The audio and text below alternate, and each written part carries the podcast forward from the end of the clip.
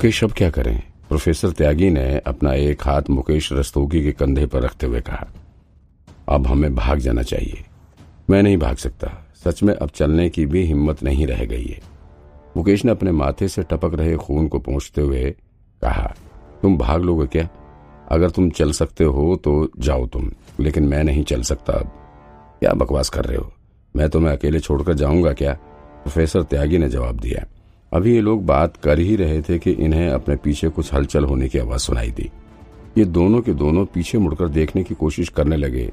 अभी ये दोनों लोग पीछे मुड़कर खड़े ही हुए थे कि अचानक से इनके सामने एक आदमी बंदूक ताने खड़ा हो गया। उसने प्रोफेसर त्यागी के माथे पर बंदूक की नली सटा दी थी और फिर बोल पड़ा, वाह, हम लोगों ने तुम्हें कहाँ कहाँ नहीं ढूंढा। बड़ी तेज भागते हो तुम दोनों। चलो, अब भागने का टाइम खत्म। आराम करो अब। इतना कहकर वो आदमी बंदूक का ट्रिगर दबाने ही जा रहा था कि अचानक से उसके गालों पर एक जोरदार घूसा पड़ा और वो बंदूक के साथ ही दूर छिटक कर जा गिरा। ये घूसा किसी और की तरफ़ से नहीं, बल्कि विक्रांत की तरफ़ से था। वो आदमी अभी ज़मीन पर जाकर गिरा ही था कि तब तक एक दूसरा गुंडा भी विक्रांत के सामने आकर खड़ा हो गया। अब इसने विक्रांत के ऊपर राइफल तान दिया था। वो विक्रांत को संभलने का मौका नहीं देना चाहता था। अभी वो विक्रांत पर फायर करने जा ही रहा था कि अचानक से नैना ने हवा में उछलते हुए उसके मुँह पर अपने लात से प्रहार कर दिया, जिससे वो आदमी राइफल समेत हवा में उछलता हुआ सामने के पेड़ से जा भिड़ा और फिर वहाँ से टकराकर ज़मीन पर धम करके गिर पड़ा। अब तक विक्रांत ने मौका पाते ही दूसरी तरफ़ गिरे हुए आदमी के हाथ से जाकर राइफल छीन लिया और फिर उसने राइफल की नली साइड को अपने हाथ में पकड़ लिया और डंडे की तरह इसे चलाते हुए उसे ज़मीन पर गिरे हुए गुंडे के ऊपर पूरी ताकत से प्रहार कर दिया। नैना भी अब तक राइफल हाथ में लिए हुए बिल्कुल पोजीशन में आ चुकी थी और जंगल में चारों तरफ़ नज़रें मारते हुए निशाना साधने लगी। जैसे ही विक्रांत को अपने दिमाग में डिटेक्टर से सिग्नल मिला, तुरंत ही उसने नैना की तरफ़ देखकर बुदबुदाते हुए कहा, वहाँ हम लोगों के सामने टेंट की तरफ़ दो लोग हैं। आराम से चलो, पीछे से उनके ऊपर अटैक करना है। विक्रांत अपने डिटेक्टर की मदद से उनकी एग्जैक्ट लोकेशन जानने की कोशिश कर रहा था, लेकिन ये दोनों एक जगह पर स्थिर नहीं थे। बल्कि इधर उधर भाग रहे थे। नैना बंदूक ताने हुए धीरे धीरे आगे की तरफ़ बढ़ने लगी। विक्रांत भी उसके साथ साथ आराम से चलने लगा। दबे पाँव ये दोनों आगे बढ़ने लगे। तभी विक्रांत ने नैना की तरफ़ आँखों से इशारा किया और फिर तेज़ी से आगे को भागने लगा।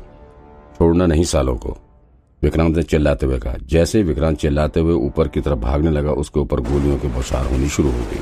ताड़ ताड़, अचानक गोली की दो आवाज़ सुनाई पड़ी और फिर विक्रांत के ऊपर चल रही गोलियाँ बंद हो गई। नैना ने सटीक निशाना लगाया था और एक ही बार में दोनों चोरों को मारकर गिरा दिया। इसके बाद अचानक से दूसरी तरफ़ से नैना के ऊपर गोलियाँ चलने लगी। ये गोली ऊपर पहाड़ी की तरफ़ से चल रही थी। नैना ने भी जवाब में तुरंत ही गोलियाँ चलाना शुरू कर दिया। दोनों तरफ़ से लगातार गोलियों के चलने की आवाज़ सुनाई दे रही थी। लेकिन ऊपर शायद दो लोग मौजूद थे और इधर नैना अकेले ही उनका सामना कर रही थी।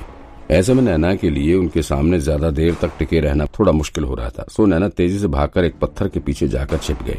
और फिर वहाँ से छुपकर वो उन लोगों के ऊपर फायरिंग करने लगी। विक्रांत इस तरह से नैना को क्रॉस फायर में फंसा हुआ नहीं देख सकता था। तो वो उसके बचाव के लिए तेज़ी से उन दोनों चोरों की तरफ़ दौड़ पड़ा। लेकिन वो दोनों राइफल से लैस थे सो वो नैना को छोड़कर विक्रांत के ऊपर टूट पड़े। विक्रांत किसी तरह खुद को बचाते हुए भागकर एक पत्थर के पीछे जाकर छिप गया। तब तक उनमें से एक आदमी राइफल ताने हुए विक्रांत की तरफ़ पड़ने लगा। विक्रांत के हाथ में जो राइफल था, वो अचानक से उसके हाथ से छूट गया और अब विक्रांत निहत्ता खड़ा था। उसके सामने वही आदमी राइफल लिए खड़ा था, जिसे पहले नैना ने इलेक्ट्रिक गन से मारकर घायल किया था। वो विक्रांत पर राइफल ताने खड़ा था। बिना किसी संकोच के वो राइफल का ट्रिगर दबाते हुए विक्रांत के ऊपर फायर करने जा रहा था, तभी विक्रांत ने नीचे ज़मीन से एक पत्थर उठाकर उसके मुँह पर फेंक दिया। उस आदमी ने खुद के चेहरे को बचाने के लिए अपने हाथ से मुँह को ढक लिया। तभी पत्थर जाकर उसके हाथ से टकरा गया और हाथ जख्मी उठा। जब तक वो अपने मुँह को हाथ से ढके हुए था, तब तक विक्रांत भी शांत होकर खड़ा रहा। लेकिन जैसे ही उसने अपना हाथ नीचे किया, तुरंत ही विक्रांत ने अपने हाथों से मिट्टी भरकर उसके चेहरे पर फेंक दिया, जिससे बालू के कुछ कण उसकी आँखों में चले गए और फिर उसे दिखाई देना बंद हो गया था। विक्रांत ने इस मौके का फ़ायदा उठाया और लपक कर उसके मुँह पर एक जोरदार पंच मारकर उसके हाथ से राइफल छीन लिया। उधर नैना ने मौका पाकर अब तक दूसरे वाले चोर को गोली मारकर ज़मीन पर धराशायी कर दिया था। जैसे ही वो ज़मीन पर गिरा, तुरंत ही विक्रांत ने अपने राइफल की नली पकड़कर उसके दूसरे सिरे से उसके सिर पर वार कर दिया और उसे भी ज़मीन पर धराशायी कर दिया। इसके बाद विक्रांत और नैना फिर से आगे को बढ़ने लगे। वहाँ आगे कुछ और चोर खड़े थे जो कि हथियार लेकर इनका इंतज़ार कर रहे थे। इस वक्त नैना फायर करते हुए आगे बढ़ रही थी और विक्रांत पीछे पीछे उसे कवर देता हुआ चल रहा था। नैना ने तीन चार राउंड फायर किया था, तभी उसके राइफल की गोली खत्म हो गई थी। फिर विक्रांत ने तुरंत ही अपनी राइफल नैना के हाथों में पकड़ा दिया। और फिर वो पीछे मुड़कर नीचे से राइफल उठाने के लिए चल पड़ा।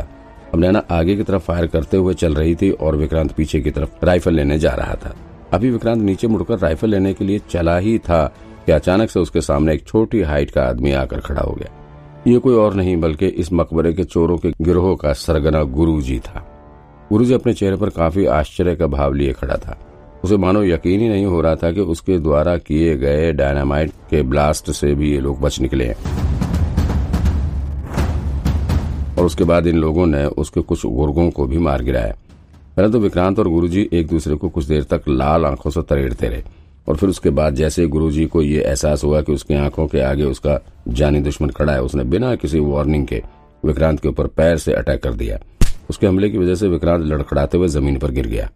गुरुजी का विक्रांत के साथ कोई टक्कर नहीं था, वो बामुश्किल साढ़े चार फीट का दुबला पतला सा आदमी था। जबकि विक्रांत छह फीट की लंबाई के साथ ही चुस्त, दुरुस्त बॉडी लिए उसके सामने खड़ा था। इसके बावजूद गुरुजी ने पहले अटैक करके विक्रांत को ज़मीन पर धराशायी कर दिया था। ध्यान देने वाली बात यह है कि गुरुजी की एक टांग में नैना पहले ही गोली मार चुकी थी। उसने सिर्फ़ इकलौती सही सलामत टांग की ही बदौलत विक्रांत को पस्त कर रखा था। खैर, जब विक्रांत को एहसास हुआ कि वो गुरुजी को एक झटके में धूल चढ़ा सकता है तो वो तुरंत ही जोश में तन कर खड़ा हो गया। जैसे ही विक्रांत खड़े होकर गुरुजी की तरफ़ अटैक करने के लिए बढ़ा, गुरुजी ने अपने हाथों से ना जाने कैसा चक्र चलाया कि विक्रांत ने जितनी पावर के साथ उसके ऊपर हमला किया था, उतनी ही पावर के साथ खुद विक्रांत हवा में उछलता हुआ पीछे पेड़ से जाकर टकरा गया और फिर धम करके ज़मीन पर चित पड़ गया।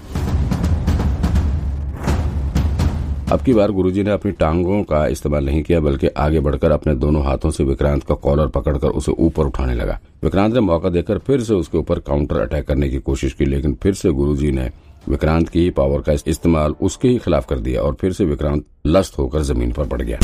उधर दूसरी तरफ़ नैना अब तक बाकी के सभी चोरों का सफाया कर चुकी थी। ज़ाहिर है, अब तक उसके राइफल की सारी गोली खत्म हो चुकी थी। और वहाँ उससे लड़ रहे चोरों की बंदूक भी खाली हो चुकी थी। और अब सभी नैना के साथ हाथ से लड़ रहे थे। ज़ाहिर है कि नैना ताइक्वांडो एक्सपर्ट है और इस तरह के नॉर्मल लोग उसके आगे ज़्यादा देर टिक नहीं सकते थे। कुछ ही मिनटों में नैना ने सभी को घायल करके बेहोशी की नींद में सुला दिया था। अंत में सिर्फ़ उन चोरों के ग्रुप का लीडर गुरुजी ही सही सलामत बचा हुआ था, जिससे अभी तक विक्रांत लड़ रहा था। गुरुजी भले ही हाइट में काफ़ी छोटा और दिखने में मामूली सा लग रहा था, लेकिन उसकी फाइटिंग स्किल बहुत कमाल की थी। उसने अपनी ट्रिक्स की मदद से विक्रांत को अकेले ही पस्त कर रखा था। लेकिन अब तक नैना भी उसे भिड़ने के लिए आ चुकी थी। अब वो सबको सबक सिखाने के बाद गुरुजी के ऊपर भी टूट पड़ी।